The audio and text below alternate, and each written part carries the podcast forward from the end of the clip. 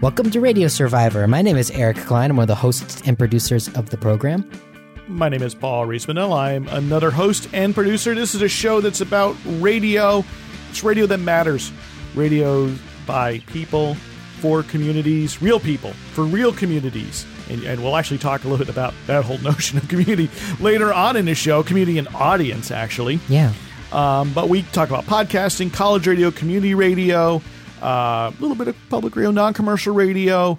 We'll even talk about the very best of commercial radio um, if it meets it meets our our exacting standards. If it's any good at all, if if we want to listen to it on occasion, then it's then that's what we'll talk about. Yeah, and in today's episode, uh, Paul and I are going to bat a few ideas back and forth about about radio, about podcasting, and um, but we're going to start with a, a bit of listener feedback. Uh, we got a very uh, fairly detailed uh, comment over email from a listener. His name is Stephen Jones. And um, I definitely think it's worth uh, worth reviewing here on the show because I think he makes uh, some really important historical points. So he was writing very specifically about our interview with Dr. Christopher Terry about the uh, Telecommunications Act of 1996, and I'll quote him a little bit in part from his email. Uh, he says, It's fairly typical in public policy discussions to say Reagan did it, but in radio regulation, as with so many other things, the move to the right started under Jimmy Carter and with Carter appointees. Carter will note is was a Democrat. Whenever an academic or analyst starts with a Reagan did it, you may want to challenge it. Otherwise, people may actually come to the incorrect conclusion about differences or lack of differences in the policy orientation of Democrats and Republicans. And uh, what he points out is uh, he actually sent me a news article from February 12th, 1981, in the New York Times, which is about a, a proposal that was in front of the FCC, or going to be in front of the FCC, by Charles D. Ferris, who was the chairman then under the under the Carter FCC. So notice in January 11th, 1981 is just uh, maybe 20 days before the inauguration of Ronald Reagan as president. And uh, he wanted to take up a controversial issue to deregulate uh, radio ownership. Uh, the proposals included eliminating program log requirements, dropping limitations on the number of hourly commercials, eliminating requirements to find out a community's programming needs, and most controversial, ending requirements that stations produce a certain amount of non entertainment programming, such as news. By the way, all those would eventually be implemented. Um, so un- there was momentum yeah. prior prior to the Reagan era. Yes, and although uh, Senator Bob Packwood, Republican of Oregon, urged the FCC to hold off on these new policies until the Reagan administration uh, was going to come in, naming its own chairman. Uh, who would go on? Who would be Mark Fowler? Um, and I think that's an I think that's a, the, an interesting point just to, to take up here uh, because as well the 1996 Telecommunications Act was a bipartisan bill it was signed by a Democratic president, uh, Bill Clinton. So uh, I think it is it's a shortcut to sort of put this on Reagan era, and and in some ways, I think when we speak of Reagan era myself, and, and a lot of a lot of folks who who were in policy analysis, um, we're looking at a time rather than a person right? So, the, and it is absolutely certain that the, sort of these deregulatory regulatory impulses that we sort of associate with Ronald Reagan were already working in the background uh, across many different uh, areas of policy, including communications policy and telecommunications policy. And uh, what uh, Stephen Jones did was bring up a very specific instance in which we can pin it on uh, President Carter's uh, FCC chairman. sort of, it's interesting with 2000 and 16 eyes, these proposals seem sort of lame. Like, it's not the same as taking away your ownership cap, like right. happened in 1996, 15 years later. Um, and yet, it's it's a beginning of what one might call a slippery slope. Right, the erosion of this um, public service model for, right for broadcasters. That's the very specific. That's the very specific erosion. That's right, where uh, sort of one by one, uh, putting chinks in that armor, armor and taking yeah. away any actual uh, obligation with teeth that a broadcaster should actually have to do something specific for the public um, in exchange for the free spectrum. Yeah, that- thanks that- so that much uh, to that listener for pointing out that that idea, and we really appreciate it. And uh, I'm ready. I'm ready to keep digging into this past. I'm always willing. Yes, I mean that's something we uh, we love to do, and I think it's important. It helps to kind of uh, really not only just frame but add a narrative, and so that we can understand how these things happen over time. Uh, and so, thanks to Stephen uh, Jones for sending that along. If you have any comments about about the 99, 1996 Telecommunications Act or any aspect of of what we talk about here about radio, about podcasting, about communication, please send them to us podcast at radiosurvivor.com. But I think, you know, when I, in terms of making that big story, right, it helps us to understand and begin to make sense of what's going now, of potential futures or potential corrections to the past. Could we put the deregulation genie back in the lamp? Or is there a way to understand the current doldrums of the commercial radio industry, the enormous debt that Clear Channel, now iHeartMedia, has, or the extent to which Cumulus, number two commercial broadcaster in the U.S., has is seeing its stock hover under a dollar. Can we understand that perhaps that these are unintended outcomes of what was expected or assumed to be pro industry? Pro capitalist, pro competition policies that ended up having, in fact, the exact opposite effect. I think the one of the arguments we've been making uh, when we cover this story um, multiple times is that radio, in and of itself, was not a weak link in the media landscape, and just because it was a hundred years old doesn't mean that um, its day has come and it was it should pass quietly into the night. And one of the arguments that radio is obsolete is um, just how uh, crummy it is. But what if what if that was uh, what if that was an unintended quant- like what if the quality of the product and the medium was not necessarily uh, organic? It didn't it didn't just grow uh, from from scratch. Right. It, requires very specific decision making. And what I think in a, something like the 1996 Telecommunications Act shows is, and I think this is sort of uh, kind of the point that that that it's it's actually a parallel point to the one that Matthew made on our last episode, number 35, Matthew Lasar. Um, he said that it was it showed this turning point at which radio stopped being concerned with audiences or creating audiences because audiences are created; they don't just pre-exist; you create them. And I and and and furthermore, I That's would an interesting philosophical. Indeed, uh, you know, That doesn't seem right when you first say it. Of course, there are humans, yeah, there, but but to be- spontaneous generation of audience. but audience is when people come together around Yeah, something, of right? course. Uh, you can't have a movie theater audience without first having a movie theater and a movie for them to see, and the the, the audience that shows up to see the new Star Wars is different than than the ones uh, than, than the folks who show up uh, to see the new Fast and Furious, even if they're overlapping, uh, they are not the same audience. So, So if if if corporate radio gives up on the idea of of bringing audiences together around its product, then that that idea, those audiences, just sort of Yeah, I mean, I think it's, it, and I don't think it's, I don't think Matthew's point so much is that they gave up, but that it quit being uh, particularly important. Hmm.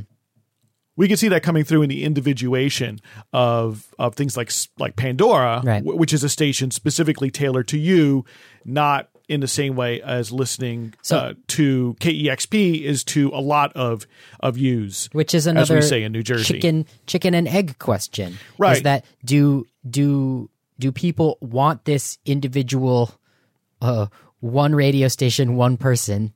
Uh, is that what they really want, or is it because um, what was mainstream radio gave up on trying to build bigger groups of people together don't who like the same yeah, stuff? and I don't think it's that they gave up on it. Is that that that became subsidiary to other concerns, Mm, right. Right. I keep liking the blackest and the whites. Yeah, and and I, and I think it very rarely is so yeah, of course. because I think it's still true that there are, you know, within all of the major radio companies, there are people who care about audience, care about listeners, care about artists. they exist and they're still working. But if the if the business model that began, pro, uh, know, that began b- before the 1996 Telecommunication Act, but was definitely strengthened, this uh, this um, Well, I think of it as the real estate model. Okay, th- th- this is the model, and, and I was going to follow up with Matthew. I think back, back when we had that conversation. Um, and by the real estate mo- uh, real estate um, example is so. Let's say that I am a developer of malls. Okay, I develop strip malls and covered malls, and in any given store, right? It could be a sunglass hut. It could be a clothing store. It could be a Radio Shack. It could be uh, any number of different things, you're making a mall in the 80s. right? Uh, yes, because that's when I went to That's malls. that's when you went to malls. I'm agnostic to some extent about the store. Now, I kind of care whether or not, um, you know, one particular store, an Abercrombie and Fitch, might bring in more traffic than another. But to some extent, as long as they can pay the rent I charge, I also don't care. And what the way to make money at building malls is to build a lot of them. You make more money by owning more malls. The more storefronts you have to rent out, the more money you make. It's it, it's a you know, and, and it's and, So- and it's not entirely linear, but that's the case. so storefronts are uh, Our radio stations. are radio stations. Where's the commercial? Well, so if you're if you are uh, something uh, a company in the model of iHeartMedia, of Clear Channel, right? You're ambivalent as to whether it's classic rock, country, classic hip hop, etc. What you care is, well, will it pay the rent? Yeah, if people if people will uh, buy advertising on Pink Noise, right just- they'll You- probably pink noise. exactly and and so you what you do is you figure out how that will happen and it doesn't really matter to some extent what it is that's why i mean you know to some extent uh clear channel has owned and still does operate uh progressive talk stations right, left and right.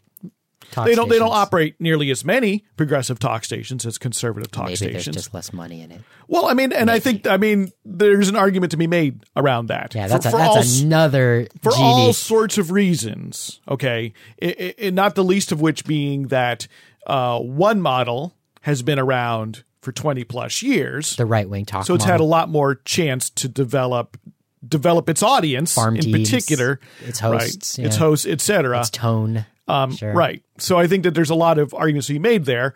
Uh, but you know, uh, radio music formats have come and gone as well, and some stick around, like like classic rock, um, and others like beautiful music uh, tend to fade. We, so-called easy listening tend to have faded away. There's no more easy listening. This is how ignorant Well, I am of the landscape. Good luck finding one. Yeah. I mean, I'm not saying it doesn't exist. I'm saying very few exist. Sure.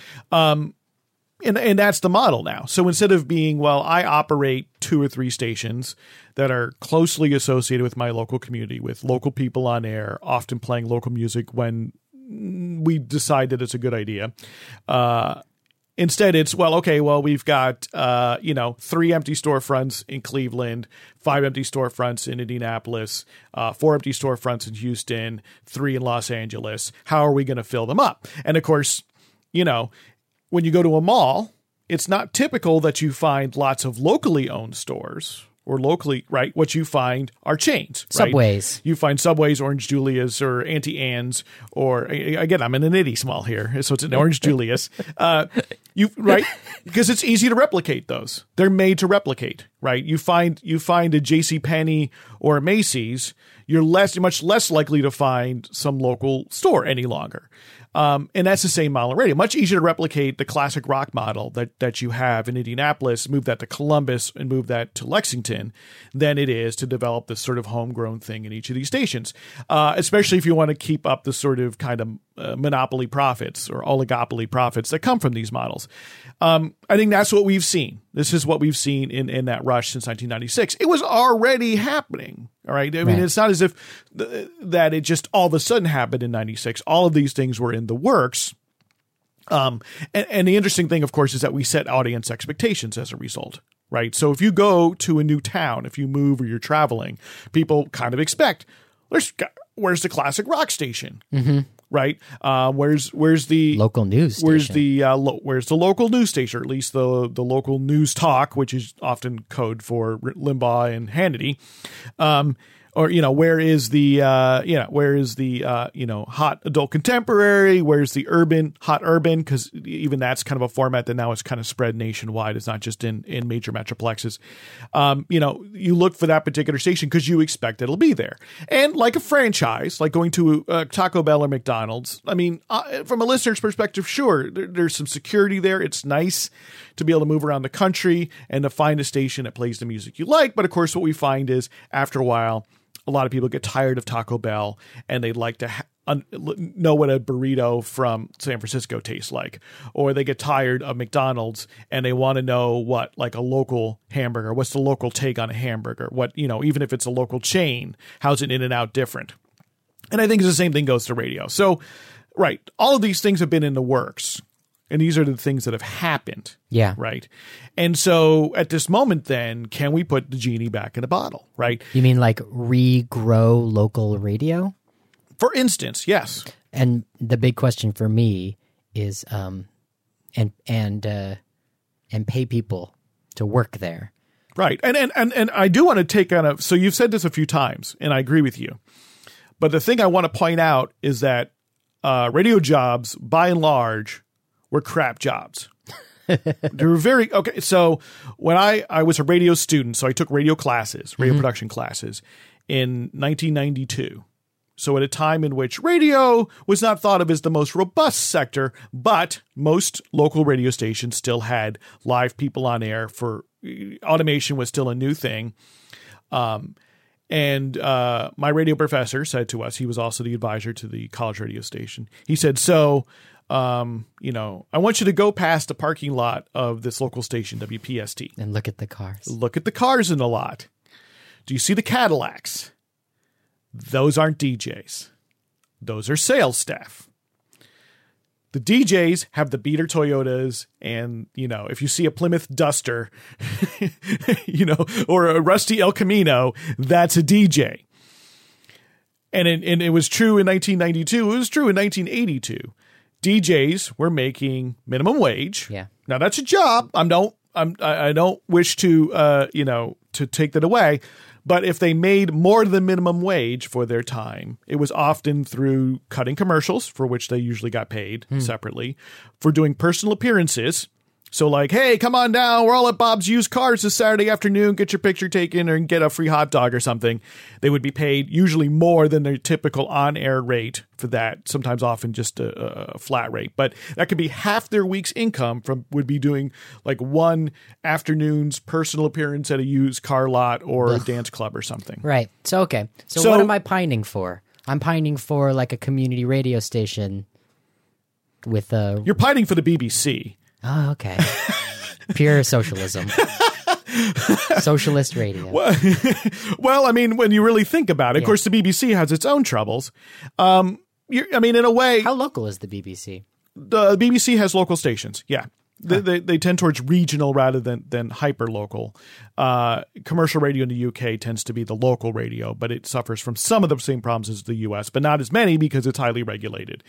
Um, but yeah, I think you're pining away for a past that never quite existed. Sure. I want Right. the I want the good future. we think about WKRP in Cincinnati, right? And we think, you know, but nobody knows how much Johnny Fever was actually getting paid to be on the AM rock He wasn't station, in it for the money. right? He was in it for the rock. And of course, there are always your morning show talent, your, Right. your your your afternoon drive talent. You know, you always had people obviously making very good middle class to upper middle class wages, along with your superstars. Um, you know, th- those people existed. If you were on a major station in New York City uh, in 1992 or 1982, you probably made a good living. You Okay, made a so good middle class living. You were using the metaphor that can we put the genie back in the bottle? Right. And I'm and I was wondering, uh, what does that look like if you if you could aspire to have a radio landscape that is both realistic and um, worth worth worth dreaming about? Yeah. What does that look like? It's tough, right? And because it's hard to, I mean, you know, it's hard from a, a hard reality standpoint to ask iHeart Media to all of a sudden go and hire local staffs when it has billions of dollars in debt, right? The money just simply isn't there in a certain way. Uh, now they're the ones who frittered it away, but they should be held responsible for that.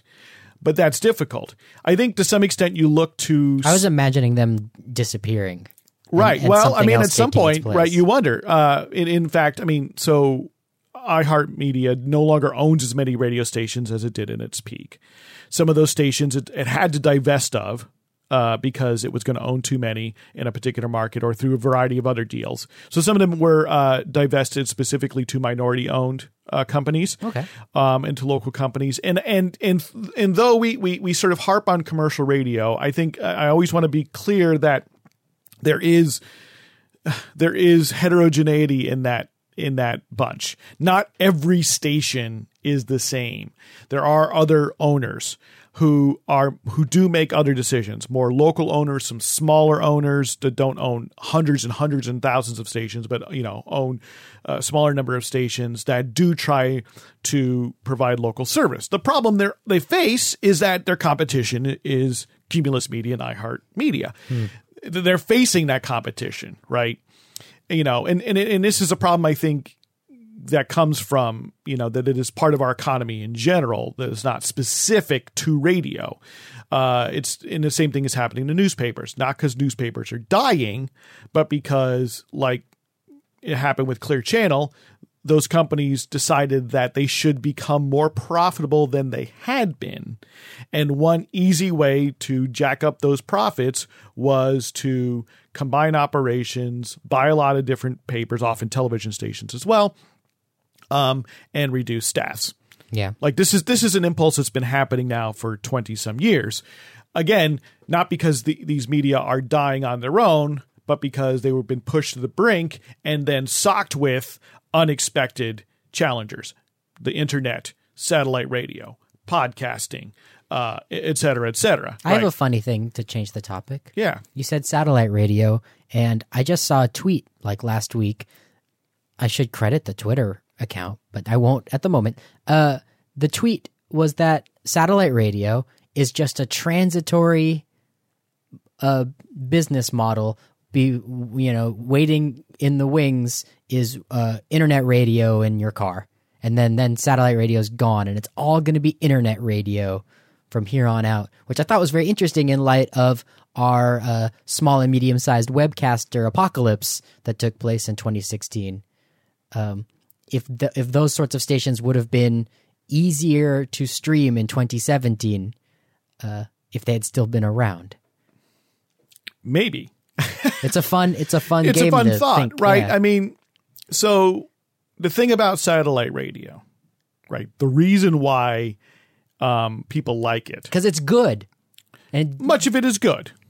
and and especially compared to what everything else turned into, which is so uh, Right. predictable. It, it, it- right. It, it Plus, the reason why I listen to community radio, not right. because of the lack of commercials. It's And it- all that it- it- garbage. well, there's commercials on satellite radio on the on the Oh. talk side. There's Okay. The, the, so commercial free music, but if you listen to Howard Stern, there's talk.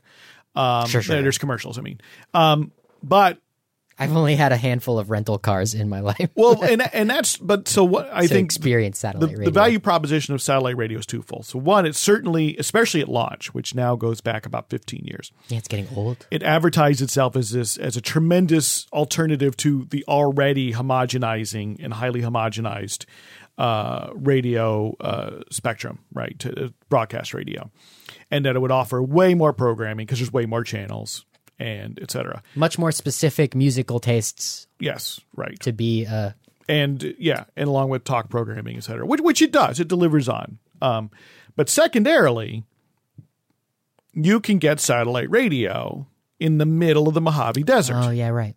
if you if the, if you so wanted to. So it, it was offering also a sort of universality of reception. It has its issues, like there there are a number of technical issues with with uh, SiriusXM uh, because you need to have the a view of the sky. So you go through tunnels and such, you'll lose your reception. Also, there are places actually in in big cities where you lose reception because of the buildings. Mm-hmm. So what most people don't realize is there actually are terrestrial repeaters that are effectively little tiny radio stations In repeating that in satellite. downtown New York, downtown all- Chicago, L.A. I wouldn't be surprised if they were in Portland. They'll put them in, in places where there's uh, near highways, uh, where there might otherwise be obstructions to Tall to a sky view uh, or natural Uh, you know, could could be could be tunnels, things like that. So anyway, but that those are the sort of the two value propositions. And if we if we think of web radio being a challenge to the diversity proposition, it isn't yet a challenge to the reception proposition, right? To the idea that I can be just about anywhere with a view of the sky in North America and listen to Sirius XM satellite radio. Because the web radio is going to require um, Requires an internet connection. the the cell phone towers. It requires at this point it requires something like a cell phone tower, correct? And and so that is always going to be the uh, one challenge. The second challenge is that internet is still metered, Yeah, especially mobile costs money. internet, Yeah. right? Um, and that may change. It has changed if you're a T-Mobile customer, although we can argue about the legality of that because they they basically give you free. Uh, they don't charge you for the bandwidth for a set of some music and video services. Some of us would claim that that's not That's network not neutral. Yeah. Yes, Have fun. Uh, and and uh, the- John Legere, the the foul mouthed CEO of T-Mobile, takes to Twitter frequently to tell people that they're idiots using words that we don't use often on the podcast or at all. Uh, but that there are some of us who definitely think that that is the case. But so there there are certain cases where well, at least one carrier is sort of uh, trying to encourage you. But uh, one re- other reason why uh, it's alleged not to be uh, neutral is because apparently they, they may actually be mod- modifying the bandwidth. Um, but anyway, that that's sort of a tangent. But as long as you're still sort of paying extra Yeah. um, or risk running out of bandwidth uh, for your uh, internet service, even when it's mobile, uh, unlike sort of the virtually all, you know, it's it's virtually all you can eat at home because there's still bandwidth caps, right? On your on your Comcast or, or most ISPs, but they tend to be If you listen to music most of what- twenty four seven, you'd never notice that you right. hit that. yeah, cap. exactly. You probably would never You notice, but down- you may have notice to it. download a lot more movies than you even want to watch. Yeah, to get in most there. cases, I think that's true. Yeah, but where whereas on mobile internet, you probably would hit that hit that cap um, and notice it. So I mean, that's sort of a structural limitation to internet radio that goes above and beyond the current problems of the small and medium sized webcasters. Um, so it, it may be that that that Sirius XM has a certain lease on life, uh, but I don't think I think it's a fairly long lease, in part because, uh, you know, to some extent, when someone if somebody has the service and they're happy with it, you know, right now, part of at least what they're going to be happy with is the convenience. They have the little radio in their car, or maybe they have the little radio in their house. They know what channels they like. They know how to get it. You know, what's their incentive to change? Sure, you could say there's more diversity on online, et cetera, but whether or not it's actually diversity they want, if they're getting what it is they like, it's sort of like cable television. We're moving into the so-called over the top world, right? Where you're going to be getting your HBO through the HBO app and your CBS through the CBS app. But by and large, most people still subscribe to cable. They still subscribe to the sort of, you know, everything they can get because it works. They know how it works. They know the channels they like right? They do trade a certain degree of convenience for their for their paycheck, and I think that probably Sirius XM will continue to be able to exist. Um, it's sad that that it's now a monopoly because you know there were it was Sirius and XM. A duopoly. It was a duopoly, um, the same as um, satellite television is a duopoly. Uh, it was nice when there was some degree of competition, uh, and it, and the system was, of course, created with the sense of competition. Uh, but nevertheless, uh, I think it's probably not going to go away anytime soon. Um, and, and also, it should be noted that you can be a Sirius XM internet subscriber. So if you subscribe to the satellite radio, you pay a little extra fee, and then you can get all the same channels online. Or you can choose to simply subscribe to the online channels. So let's say you're a Howard Stern fan. Maybe you don't have a car, you don't have a commute, you do all your listening at home. Uh, you could just subscribe to uh, SiriusXM Internet and listen there. So they're they're prepared for that inevitable shift. It was interesting to think about web radio being in a car and how that would really change everything Have you tried to do it? in my life now. Yeah, I have. I mean, yeah? just with my smartphone. Oh, right, right. Um, But I mean, right? They're moving I was towards in- like Chevy is putting. I was in a rental hotspot car. in the car. I was Yeah. in a rental car this summer uh, on a road trip with my father, and actually, uh, w- for the first time, was able to stream Bluetooth from my phone to the radio, and we had a huge and very enjoyable podcast party. So I wasn't streaming, but I was. Uh, we listened to everything off of my phone for that uh, entire road trip out to the Oregon coast. Um, Your battery probably lasted longer uh, because I, what I've noticed, certainly, if you're trying to stream Yeah, right. uh, with your smartphone uh, with an active uh, mobile data connection, it you lose battery pretty quickly. but I was it was real fun that. to, to to to binge on every podcast uh for for all of those hours in the car um really it changed my my outlook on on radio that it was possible that soon i would select it all from my palm So, what do you all think? We'd love to hear from you. Uh, we love to get listener comments. We don't get enough of them, quite frankly, and we love to share what you think on the show. yeah we're asking people to work for free that's why well, sit yeah, down and write your ideas down or talk Or into your talk them voice in- memo, or just But tweet us. We all know that talking your ideas out loud in an intelligent manner is work. It could be fun. Yeah, well, give us, you know, give us just a rant. But yeah, send do, do us. some free work for us because we really care about your ideas. Well, and we'd like to share it. We'd like this not just to be a platform, but to be more of a discussion to the yeah, best of our I couldn't ability. help myself though. That's that's probably why people are sitting on their hands because who's because we're not we, we should pay them Well, a, it may have living something wage. to con- yes. Well, it may have something to contribute to our discussion. We're not currently we're not currently getting paid a, a living wage. yeah, that was also the wink, we do. the wink and Uh, the the nudge. Send us a comment at podcast at radiosurvivor.com. And yeah, we'd love to turn this into a radio show. We'd like to share these discussions uh, with a broader audience, folks who might not know about the podcast or find it on their own, people listening to community and college stations and non commercial stations around the country. We'd like to offer it for free, but we need your help to do that. Um, please go to radiosurvivor.com slash support to help make a contribution to make the Radio Survivor radio show a reality. Yeah, We I'm really appreciate it. It's it's a dream, but it's a very interesting one to to fantasize about. Thinking about what would what would change from this from this project that we engage in if uh, more radio people all over the country were able to stumble upon it because it was uh, coming at them out of their stations that they already enjoyed listening to. And Yeah. if they found us by accident, uh, what would happen to our discussions and our conversations? It, it would be very exciting. It's something that I really hope we uh, we pull off in the near future.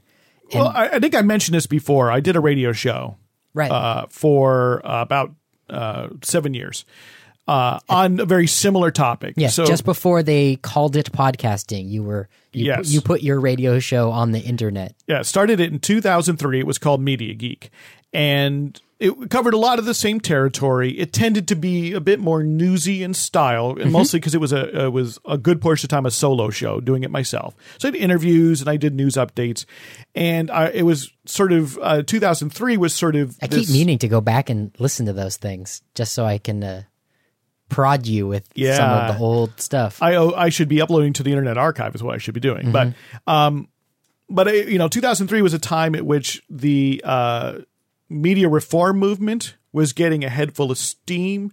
Uh, the uh, organization Free Press had recently been formed to help to advocate on behalf of uh, people's communication rights. The the Future Music Coalition had recently also started to come together as Ah, well. So this is this era that that John Anderson was recently exactly. uh, were sharing ideas about because it was this this uh, yeah the the a bubbling up of the grassroots of of media. So I wanted to be. I was active in that. I would go to the uh, National Conference for Media Reform. I think the first one was had in 2003 in Madison. I attended with John uh, when he was living there, and uh, you know, so I was documenting a lot of that. So it was very policy heavy and sort of understanding these things like network neutrality, which we do talk about here. You, you called it Media Geek. Yeah, and other aspects of that. I also tried to highlight people doing cool grassroots media things. So I, I like to talk to people who were who were, uh, in some cases it would be like community internet pro, uh, projects. Uh, very a lot about indie media, the independent media center movement, Right. which was also uh, at a moment of of growth at that time, having uh, sprung forth from the WTO protests in Seattle in 1999 and as well as I, try, I covered things like pirate radio, community radio, etc. I started in Champaign Urbana at a station called WEFT, so it had a, a real local bent uh, as it started. But once I started putting it on the internet, A weft bent. a weft bent. Uh, people, I had a few people approach me and say we'd love to air this in our our stations, and uh, because I was a slave to the clock, it was a pretty consistent twenty nine ish minutes every week. Um, and so what I did to make that change was one to make sure I posted it every week on time because I was sort of lackadaisical about it because podcasting wasn't a thing yet. You got it on the radio uh, like you meant it, but sometimes Yeah. you didn't get it on the internet. until a couple weeks later. Of course not. Yeah, because and, and and I would and often it was in real audio if we can remember that because it was an easy way to stream. Some of us do. when people didn't have broadband access, um, it could be done over a modem or something. I'm closing my eyes now, and I am. Yeah. I'm seeing the all of those happy happy hours I spent with my real audio player. Oh, listening, yeah. listening to things Far away, things on a computer. Uh, trapped, to listen to trapped Over the onto a Edge. desk. over the edge on KPFA. But so I um I put this up, and a few stations said we'd love to carry it, and so I learned just not to do any station IDs during the show or to make them note where they were so I could pull it out. And then I usually had like a canned out that I would just graft onto the MP3 and send it out. And they aired it. And at the end I was it was on uh, anywhere between 10 and 15 different stations low power FMs primarily though a few college stations in Canada also aired it. And yeah, I did get uh, occasional comments. And what it did to me is it is it made me uh it didn't make me not focus locally, but it made me try to always take that local focus and make it relevant nationally and to some extent internationally. To always sort of say why this was important. We're talking about something that happens in Champaign, Urbana, Illinois. Why would it be important to somebody who is in Moscow, Idaho? Um, and to do that, and of course, to be a little more national in my outlook. And I, I continued the show until 2009. Um, so it was into well into the podcasting era, and at that point, I was calling it a podcast Every week? Every week from You worked really hard on 2003 to this 2009. radio. Well, I learned to, you know, what it meant is I had often had to make shows ahead of time that would air, and I found friends who would cover for me on the WEFT and then later on at WNUR and play the disc. You know, usually burned CD at the time, uh, and have it available for the affiliate, so everything could go go Downloaded down from line the internet, burned onto a CD, played on the radio. and I burned out uh, because it's a pretty compact 29 minutes. yeah. Um, it's a lot of work. And to some extent, you know, the clock is relentless, meaning when the next person is ready for their show, you leave the studio, whether there's something left to be said or not. Um, it also means that you that if your show is set to start at uh, five thirty one, you start at five thirty one p.m. You did you, have to did be you do there. it live? I did it live. Oh, okay. Yeah, because it was really the only way it could work with my life. Yeah, right. That course. was to sit down, so I could pre-record interviews much of the time, but then I presented the rest of it live. Usually a, head, a headline segment and then an interview. If I didn't have an interview, sometimes I could. I often uh, wheedled John Anderson into Right. coming on to be a guest. He lived in Champaign Urbana for some of that time while he was getting his PhD, so he was a pretty willing guest uh, much of the time. And sometimes uh, I didn't prefer these shows. I would just talk for half an hour.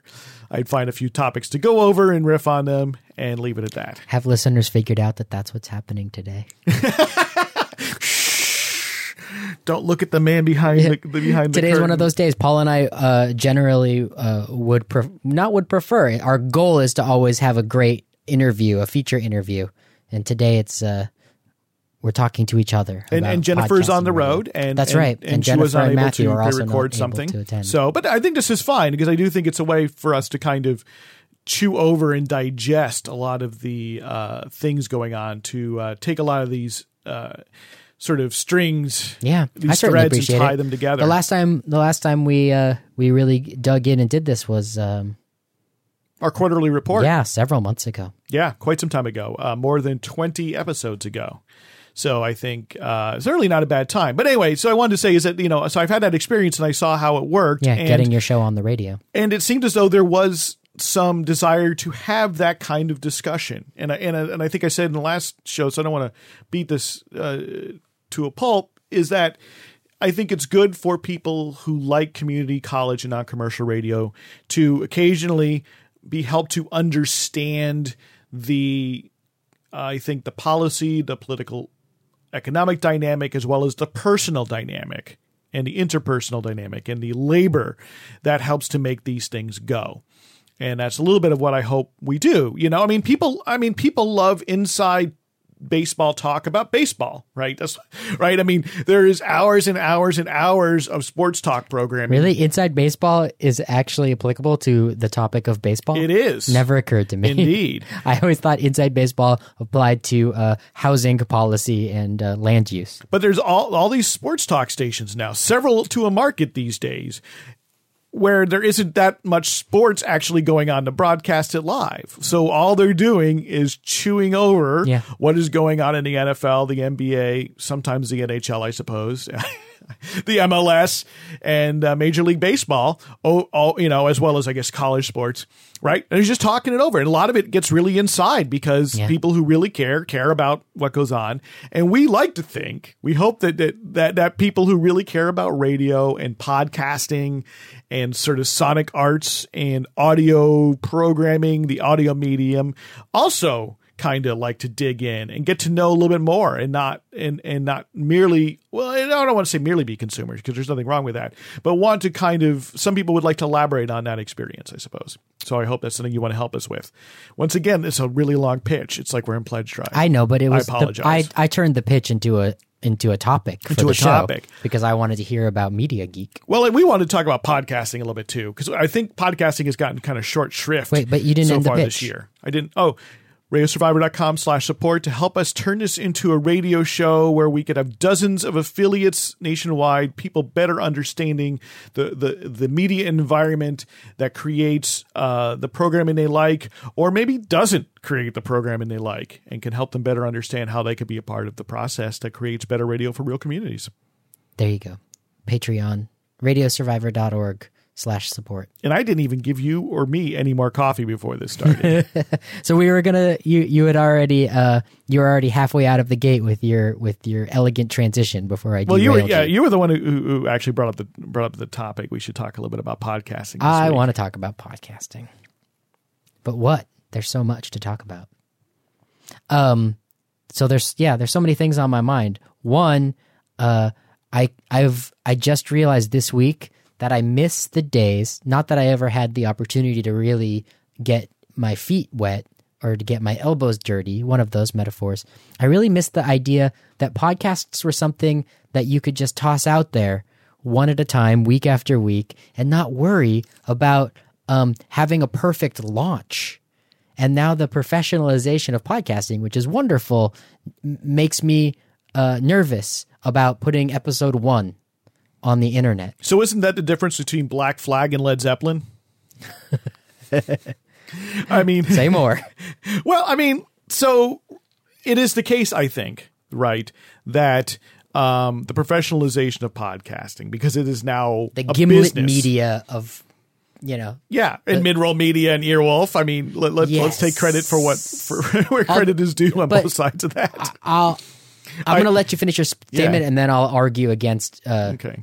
um, Earwolf being included because of the nature of those shows. it is it is different. I, I, I would love to have that Yeah, conversation go, a little but- bit, but yeah, but I think that um, right. So the fact that this is now a, a- a business, right, as opposed to kind of a hobby, an interesting diversion, right. I think that it puts some people feel that pressure, and I understand that. Um, at the same time, I- think that part of the great spirit of podcasting is a little bit punk rock, even if mm-hmm. not all podcasting is punk rock. Some of it's twee indie rock. Some of it is classic rock. So, what's the Black Flag and who's the Led Zeppelin? Well, so I think the punk rock ethos is a bit more let's go out there and try things. And let's not be too worried about that first, second, or third episode so much as we get something out there. Yeah. because podcasting is a little bit about the new. What is your newest episode? It's true, people do go back. uh, When they, uh, I've done it, and I know people who do. You find a podcast you like, and you look at the back catalog, and you're like, "Oh wow, I really want to hear that interview," or "That seems really cool." But if you if you look at podcasts, if you look at the app on the iPhone, Mm-hmm. it is definitely prioritizing Yeah, the new. this week. Absolutely. episode. Right. So I think, you know, to some extent, there is an opportunity to grow. What I think where people get a little stopped in their tracks is they is they start thinking they start thinking about the monetization. They start thinking about like, well, if I'm going to make money at this, dot dot dot. and they look at who they perceive to be professional, successful podcasters, whether it is something in the public radio mold or the Gimlet media mold, Yeah. or it's something in sort of the there's an entrepreneurial side. Uh, there are these shows like the Entrepreneur on Fire, uh, you know, that do these shows or, or smart smart passive income that are successful as well and and and, and make money. Though though they often make money from a whole variety of activities of which the podcast is one or maybe the central activity but there's a lot of other things they often make money at. And they look at that and they compare themselves and they say well i don't know if i can do that and that's where it gets stopped. And and the thing i'd, I'd say to somebody is well all those podcasts i just mentioned right? Well maybe let's let's put aside gimlet sort of a special case. Mm-hmm. But like those entrepreneur podcasts and including a lot of other very successful podcasts, whether it's like Welcome to Night Vale or a lot of others, uh, they weren't making any money when they started. They were they started out because someone had an idea they wanted to share, and because they did so in a compelling and I think very, for lack of a better way of putting it, authentic way, a way that felt like it was personal and someone was being truthful about themselves and what they know they built an audience. And after a time, after building an audience of a certain size, there's the opportunity to sell advertisements or an opportunity to do live shows or an opportunity, in some cases, to sell subscriptions or do other things. But I think that's how it started. And holding your first episode to that standard is uh, probably self defeating for most Yeah, unless people who are for unless you're Alex Blumberg. well, unless you're an independent, right? I mean, so Alex Blumberg started a company. He came from This American Life. So he didn't start with Gimlet.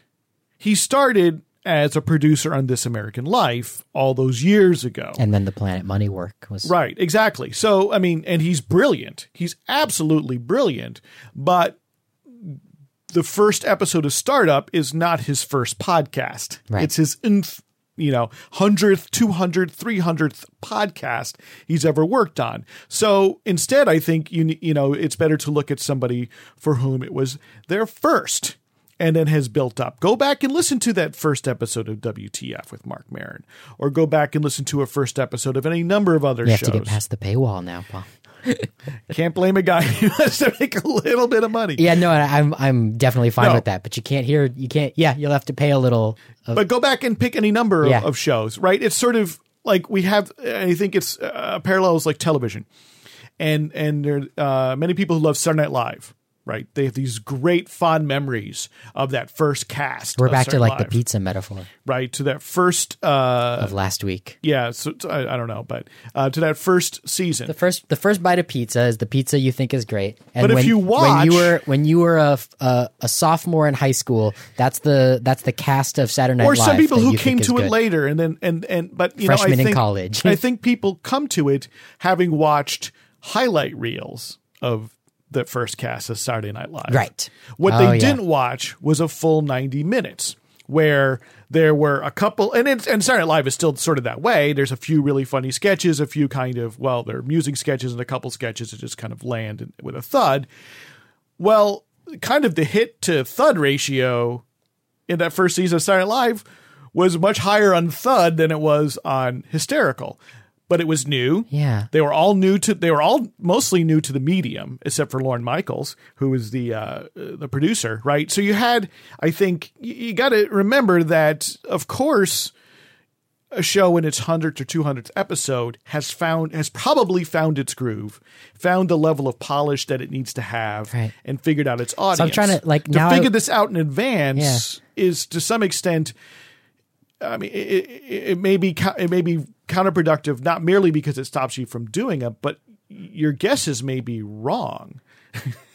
I it's like it's almost like there needs to be feeds that allow for uh, episodes to be tossed off every single episode that you create. That's one feed, and then the other feed uh, that you that you promote that you really uh maybe even invest money in on Facebook, right, or wherever it else is that you grab.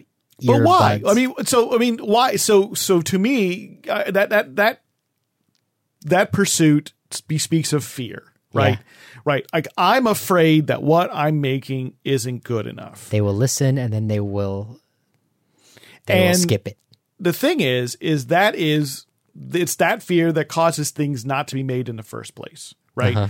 i mean if we think about like say welcome to night vale i mean there's been audio drama has existed narrative audio has existed for a long time although it's mostly receded in in the last 25 years. Right. This idea that this sort of weirdly narrated pseudo radio program about uh, supernatural events happening in this in this strange town, the idea that that would suddenly become a hit is not anything anyone would have predicted. And if those guys had sat down and said, "Well, I mean, this is weird. I don't know if I want anyone to listen to it." Well, if you say that, then no one's going to, because we don't know which experiments are going to work. I mean, that's the great thing about community and college radio. It goes out over the air Right. right? There's no stopping it from happening. It goes out. Now, sometimes those of us, you know, sometimes those of us who might have some anxiety about it, we're bolstered a bit by the fact that it's kind of ephemeral. Unless somebody is sitting by with a recorder um, and we don't record it, it happened. The people who heard it heard it, and maybe nobody heard it. Um, it can't kind of hang around as It, it easily can get polished up in the memories. it can get polished up in the memories. But yeah, but I think that, you know, to, I think it, it's important to embrace that in the same way that, you know, a band sure may get polished and may, you know, get to be, uh, you know, like more like Rush, uh, than they, than they are like the Minutemen. But at the same time, you know, bands usually get good because they play a lot. You have to have your first show. You have to have your 15th show. So the the second time you made a metaphor that reminded me of the soundbite of Jesse Thorne on a recent on the 99th episode of The Wolf Den. Yes. Which I wanted I got your permission prior to broadcast today that we're going to talk about a, a podcast episode that you produced that uh, I thought was very special. I think that Radio Survivor listeners, uh, just in case there are some who aren't also Wolf Den listeners, they should be aware of the work that you put into that because I really appreciated uh, listening to that show. So you're you're the producer of the Wolf Den on Yeah. Earwolf's On network. Earwolf, yeah. and the Wolf Den is Earwolf's sole uh, sole non comedy. I well, it used to be that way. It now used to it's be. changed because it's been around for so long. Yeah, I mean it's it's a show that goes back to 2010, um, created back, by back when there was only eight shows on the Earwolf Network, or, or even fewer like maybe Yeah. then. Yeah, I don't even. I wish I knew better. Um, I was a listener. created in 2010 by the founder, the co-founder of Earwolf, Jeff Ulrich. I remember thinking it was the weirdest, dumbest thing. How dare he? That's what I thought the first day I know it, I knew it existed. What that in it's about the business of podcasting. Yeah, what a, what an amazing thing to do to to just talk about the one thing you want to talk about with. but that's uh, what podcasting is. I know, but it just it went it it took it took a few weeks to and I didn't in. learn about it until several years later. Um, and uh, yeah, so it's it, and when I came on board at Midroll, I was a radio person when I found out about it. I thought it was I thought it was weird. Yeah. Well, so it's about the business, but in the early days, often talking about the struggles of starting a podcast network. Right. They bootstrapped, which means that there was no venture capital funding. It was all what Jeff and Scott Aukerman were willing to put into the business with the hope that it would turn into something. Um, and then, you know, obviously the labor often donated uh and you know but although i know jeff went to great lengths to try and compensate people the best that he could in those early years uh, to create this podcast network which which exists and has turned into midroll media um where i work and i began working there uh two years ago in uh, february of 2014 and uh I took over uh, producer duties for this show, and it's something which I uh, encouraged Jeff to do more because what he wanted to make sure we did at midroll was to spread good information about podcasting and the business of podcasting and also to be kind be leaders of sorts in, in terms of also kind of being ethical and open in the way that we uh, did our business It's like a, I'm, it's so funny. I'm thinking now. It's like the shadow of Radio Survivor, or or maybe Radio Survivor is the shadow of since I don't know. Since I'm- I don't so want to put not one the above the other. So I'm not the host. Right. So I'm an actual, you know, in that sense, producer. Uh, the host is now the current CEO of Midroll Media. His name is Adam Sachs. Um, and he took over the show in uh, later on in 2014 uh, when Jeff stepped aside from the CEO position at that time, and Adam stepped in. So the baton was passed. Yeah, and you book the guests. I book the guests. I do research. I write some questions, and, and then this last episode, number 99, before we go to number 100. Uh, was a retrospective. So I, I said it's basically six years of ear of the history of Earwolf and podcasting in less than an hour. So I went. I it was went a through. great episode. Thank you. I Yeah. really appreciate it. Pick some clips of interviews. And the interesting thing is there are these ideas that came up in like 2011 where someone like Jesse Thorne, who founded the Maximum Fun Network, has the show Bullseye, used to be the Sound of Young America. He had been on. He was a friend. He's a friend of Jeff's. Uh, he's based in L.A. and and sort of the rise of Maximum Fun was sort of coincident with the rise of Earwolf, right? And we I had a little clip of him talking about how sort of professionalization was not only sort of inevitable but necessary. Yeah, I like. I really liked his point that even if people who are making your podcasts are giving it away for free and never ask you for a dollar for that work, um, you should know that the dirty little secret is that they got good at what they're doing because somebody paid them at one point. because So- they were able to do it without doing something else. Yeah, so the Sklar brothers was his example. Yeah. That here are here are two people who are making you a special uh, free thing that's fun, fun, fun. But the, one of the reasons why you're entertained by it is because they were road comics Right. who who who were fed and paid their rent, possibly their mortgages from the work that they did telling jokes in front of audiences And getting very good at it, Yeah. knowing how to keep an audience entertained, keep their attention, and keep it keep it flowing. Even if the podcast was not stand up, all that all that work that they put in is what made them good podcasters, right? And then I think Jesse was probably also um, alluding to his own life as a radio professional Yeah. slash uh, producer of uh, free content that no one ever paid for ever. Yeah, I don't remember if And the was the tension between those two things. I don't know if it was in the clip specifically. No, I think he did. He talked about how you know he started to Sound of Young America, which was what his show was called Okay, yeah. then. It wasn't in the clip. At it was uh, University of Santa Cruz, or yes, I'm sorry, uh, is it University the of California, University Santa of California at Santa Cruz, Yeah. UC Santa Cruz. Cruz, where he started there at the college station, had this time to develop it, and he spent all this time doing it, often but without getting paid. But this is what gave him ultimately the opportunity to do it. And he noted though in that interview, um, which from a long time ago, but um, but you can find it uh, earwolf.com, uh, that eventually he you know in forming maximum fun was able to bring in enough money to at least pay him to produce bullseye or what is now bullseye at the time Yeah. to, for that solid uh hour show i think is what it is which is syndicated also as a um which is syndicated as a uh, as a radio show uh, to some public radio stations. Well, now it's National Public Radio. yeah now it's a national public radio show. He made the big switch. well not really a distribution deal. It's not national public radio is not a titular producer. They're just a distributor. But anyway that's inside baseball. Yeah. um, but you know, so uh, yeah, I think you know, I I really enjoyed doing it. It was hard work to kind of encapsulate six years of the podcast and these different interviews. Um, we talked about Gimlet. Alex Blumberg was on the show before he launched Gimlet when it was just an idea he had and he was workshopping it. Part of that was workshopping it with Jeff Ulrich on mic on the show. So I bring Yeah. part of that excerpt there. Um, so for people who care about the history of podcasting in the last six years, I want to say, you know, as its growth really is a business um, and being something which is a sustainable enterprise, because it's always part and parcel of that discussion, whether it's a nonprofit business or a for profit business, making the whole enterprise sustainable so that the shows you like continue to get made and people don't just burn out because they run out of time and don't have enough money. Um, I, I, I would hope you take a listen to it. We'll put it in the show notes, uh, which is at radiosurvivor.com slash podcast. Just look for episode number 35 and you'll be able to get a link there. You could go to earwolf.com and then look for the show, The Wolf Den. I hope you'll take a listen. episode 99 i think one of the fascinating things about uh about that episode one of the thesis statements i think that that you guys were making um, maybe unintentionally but maybe intentionally was that uh the the original purpose of the show way back when it was launched was it was just something that this guy it was Jeff, right? Mm-hmm. Just something that Jeff wanted to do. He wanted to have these conversations, so he had them. The outcome Well, after, you want to have the, yeah, he want to have the conversations, and also he was getting so many questions, like what's going on, Sure. that he felt like a podcast was a great way to share that news. But then here we are six years later, And one of the unexpected outcomes was the show was a very good historical document of podcasting history.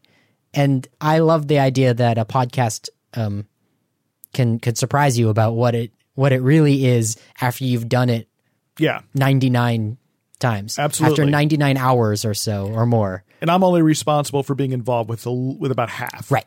But yeah, and Jeff and I talked about that explicitly when I came on board because I really that was one of the reasons why I thought he, sh- he so at that point when I came on board he was doing it more sporadically because he had so much to do Uh-huh. and he didn't have a producer Because podcasts are real work. because he That's was another mostly thing I think I want to talk about today. producing it himself really aside from a little bit of help I think with a booker and so when I came on board I was like well I'll take care of all this stuff so that you can you know you'll have to do your homework and I'll help you do that homework and then you can come in and do the show rather than having to do all of it um, and because I think that we are documenting something important that is happening, and I think we can continue to do that, and we can and and it's a way of you know of I like to think to some extent doing the show like like Radio Survivor even and talking about radio we want to see in addition to radio we like and talking about the way we want the world to be, not just the way the world is helps to put these ideas out there. I, we don't we can't draw a straight line from us ex- saying it to it happening, but I like to think that we're giving some folks encouragement, and it maybe certainly some made folks me a better producer. Uh, It it's, made- it's made it makes me easier for me to have producer. conversations with people about the podcasts they may or may not Yeah. be launching. It is, I mean, this is so, and that's kind of what I hope, and I, I hope, I think it happens with the Den. I hope it's happening with Radio with Radio Survivor. Thanks so much for listening to this episode of Radio Survivor. If you have questions or comments for us, we want to hear from you. Podcast at radiosurvivor.com is our email. You can check out the forums on the Radio Survivor website because that's where the ongoing discussions are taking place. And uh, we'd love to hear from you. Uh, and also, please rate and review our podcast on the iTunes platform, where so many people uh, tend to stumble upon their podcasts. And so we could use your help. Say something constructive. Uh, we'll read that criticism and uh, give us some stars. Absolutely, we really appreciate it. Thank you for listening, and thank you, Eric, for uh, doing another episode with me. Yeah, and uh, we should mention Matthew Lasar and uh, Jennifer Waits will be back on future episodes of the show. Uh, and you can still read their work at the Radio Survivor website. And uh, thank you so much uh, to them for their hard work.